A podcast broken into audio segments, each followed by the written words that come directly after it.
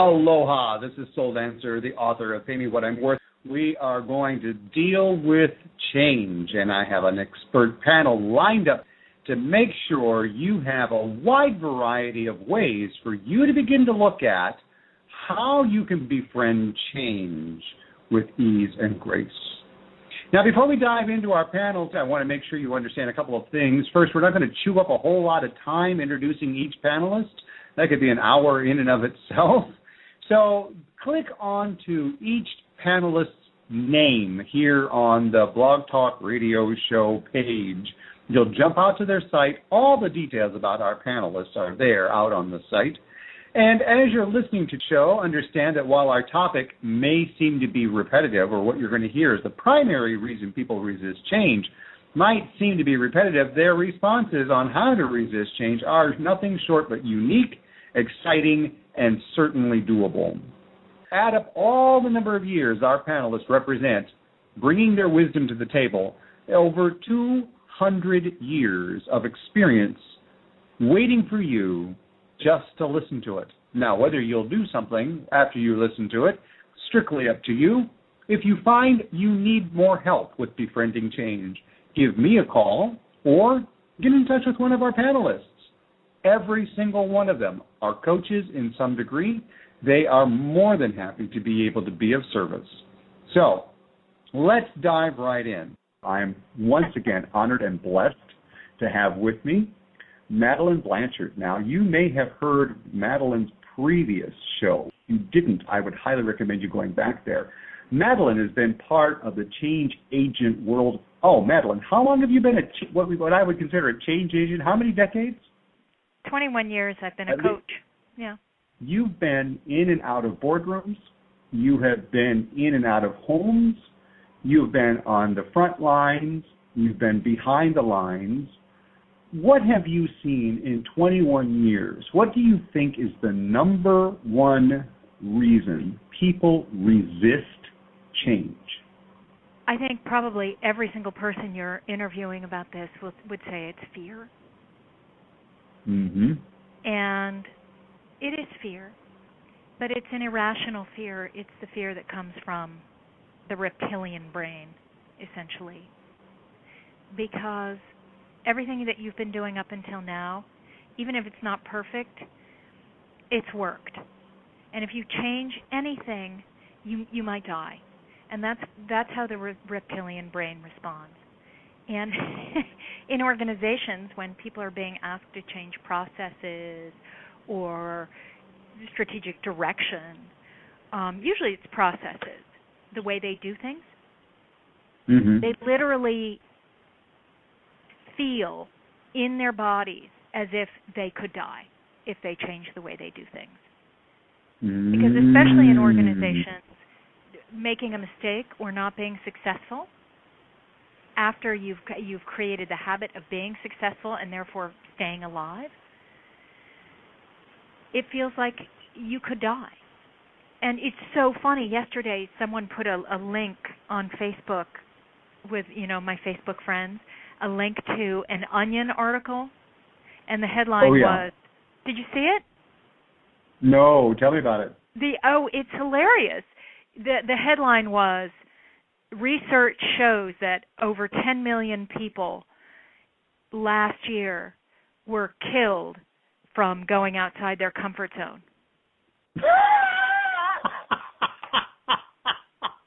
I know, right?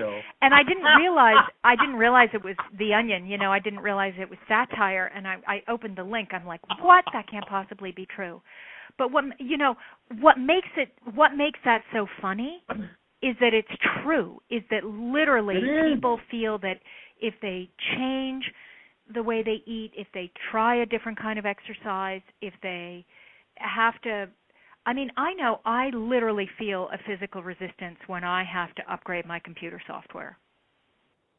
I get I get hostile and cranky with our IT people, and if I can't get it right really quickly, I get really really ornery. And it's because I'm I can get so much done so fast with the processes that I know. And when someone asks me to change it, it just really makes me crazy. It makes me not myself. So I, I think that's pretty much that's the short answer. And there's all kinds of research that shows there's a, a really great kind of um, there's a guy in the coaching profession, a guy named David Rock, who has gotten into the neuroscience of leadership and therefore the neuroscience of change. Because half of what leaders need to get people to do is change. And um, mm-hmm. you know, there's all kinds of research that shows, especially the older you get, the neural pathways that get formed when you learn something new get deeper and deeper and deeper, and you use the same neural pathways day in, day out, and forcing yourself to create new neural pathways, literally new synapses. That's what people are being asked to do when they're being asked to change, and it's just, it's really hard. And when people say, "Oh, it's just fear," it's not just fear with a little f. It's fear with a capital F. Like people feel like they could die. Yeah, it's work. It uh, it is a turn that people generally do not want to take, but then they nine out of ten, if you're supposed to take that turn, you'll have to take it. So how much? Re- I, I it's interesting, and this will lead into my next question. Uh, the next question is going to be how have you helped organizations because you you have such great experience in, in working with organizations. How have you helped organizations make that turn? And I'm going to preface that with have you found that the it's kind of an exponential thing. The more a person resists, the more difficult it will be to change, and the more difficult it gets, the more dramatic the change is going to be. Versus if they were to just like a, a, a large ocean liner making a turn, they make turns ever so slightly. You can't just like turn a big ship like you turn a car. You've got right. to chart your course and slowly steer that ship to make that turn. Right. So it's a gradual one, and most people, unfortunately, they don't adopt to change that way. They it's like, oh my God, they hit a brick wall, and now they've got to change. Right. So I'm curious. But, have you seen but the great thing about that metaphor that you just used, the ship, is if you just uh-huh. make a two a two degree change yes. in the direction, you end up with a completely different destination, and that's what is so hard for people to get. Mhm. But I love that metaphor. So I'm sorry, I interrupted. My mistake. No, no, you're right on target. How do you introduce that two degree change in organizations? Well, most organizations don't actually do two degree changes. I think that metaphor actually really works better for personal change. okay. but, and organizational change, I mean, that is such a, there's so many books written about that. In fact, we have someone in our organization, a woman named Pat Zigarmi. And, uh, well, you know, no Ken Blanchard book can have anything anything under four authors, but she she has pioneered a change program that um that really covers the bases. She wrote a book um called Who Killed Change and they kind of go through all the different aspects of organizations that keep change from that the different ways in which different aspects of organizations resist change like the culture, the systems. Those are the those are the two biggies. But um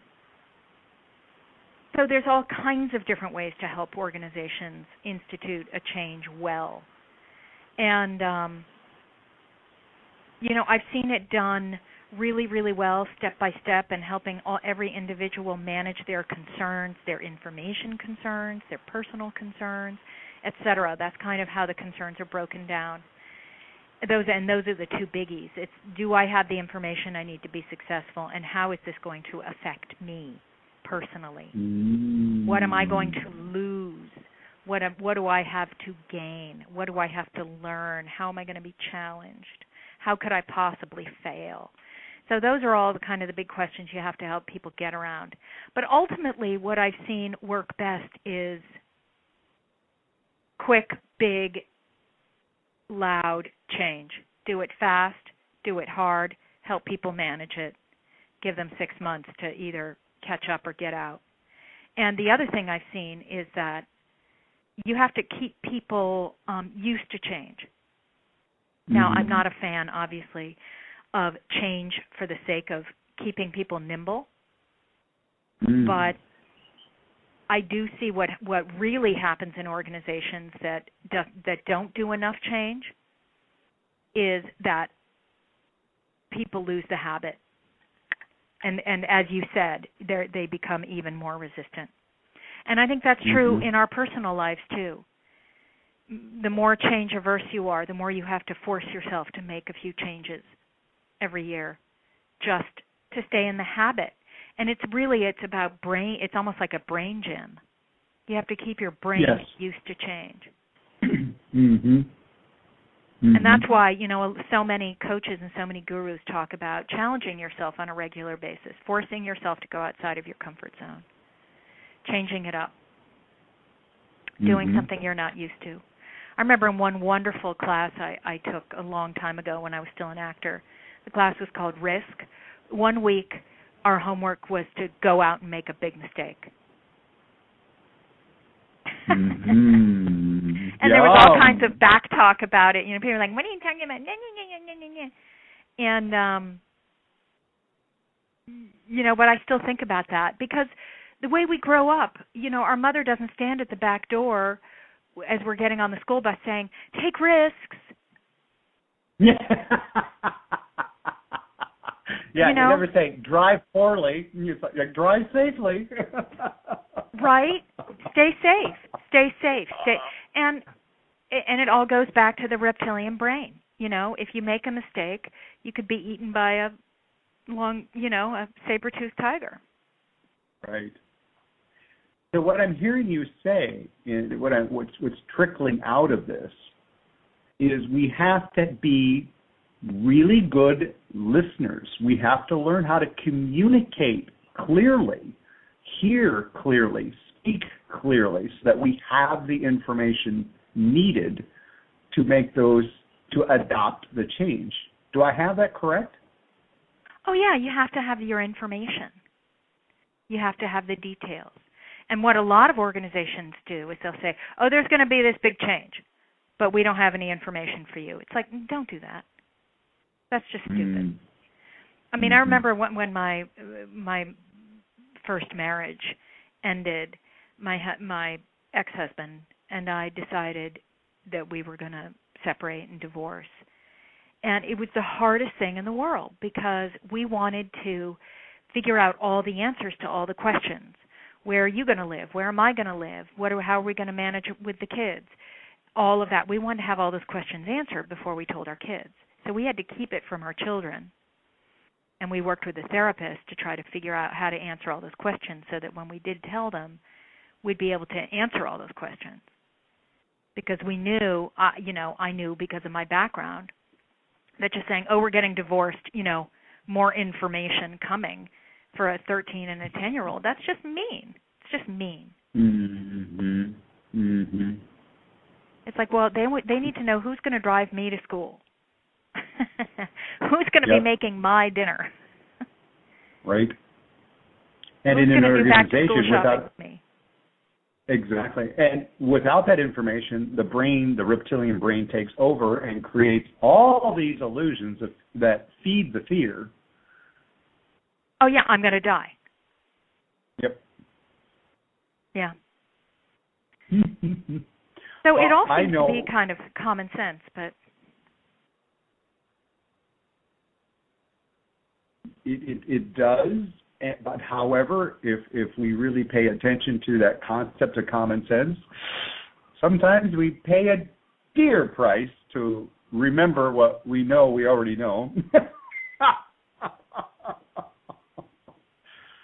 oh, we could go on for at least another couple days on this topic. So oh yeah, it's a huge topic. Huge, huge topic, and I think for those listening, please know we're going to continue on this conversation in this panel format because as you're hearing this show, you're finding out that there are themes, and there are, even though the theme may be similar, what Madeleine brought up is absolutely critical to understand, and that is make sure you have that information that you need to make the change. If you're missing that information, ask for it.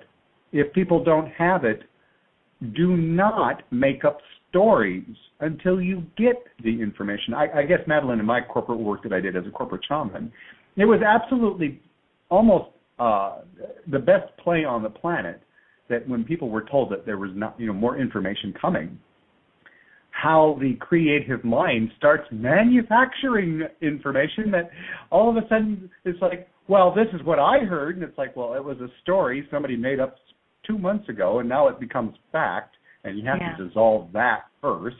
Yeah. Crazy. Okay, what's the best way? Clearly, people will want to get a hold of you. How can we get a hold of you? I know you do your own private practice. What's the best way to get a hold of you? Probably through my website, which is mhblanchard.com. And okay. I can be emailed right from the website. Yeah. Email is my and favorite we have, form.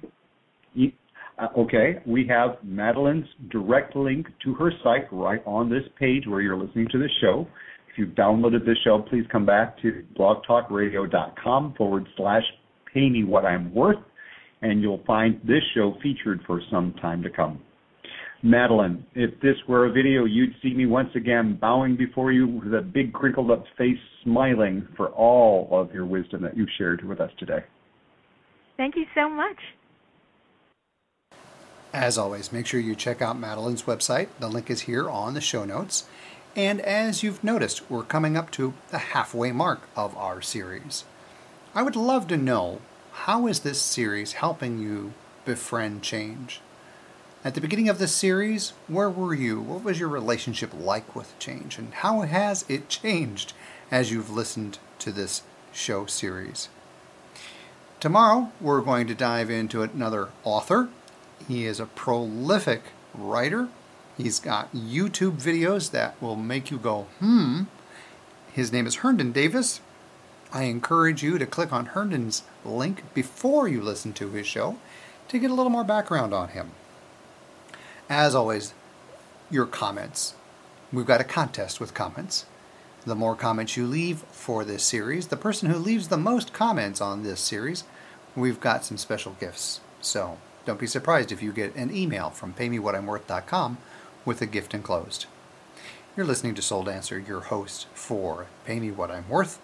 Be sure also to click out to our website and check out all the different things we've got going. Right now, we're hiring people. We've got a couple of want ads out there. Be sure to visit paymewhatimworth.com. There's a link out to our main site right here in the show notes. As always, I bow in gratitude for your time. We look forward to seeing you back as soon as you can. Aloha. It is Ryan here, and I have a question for you. What do you do when you win?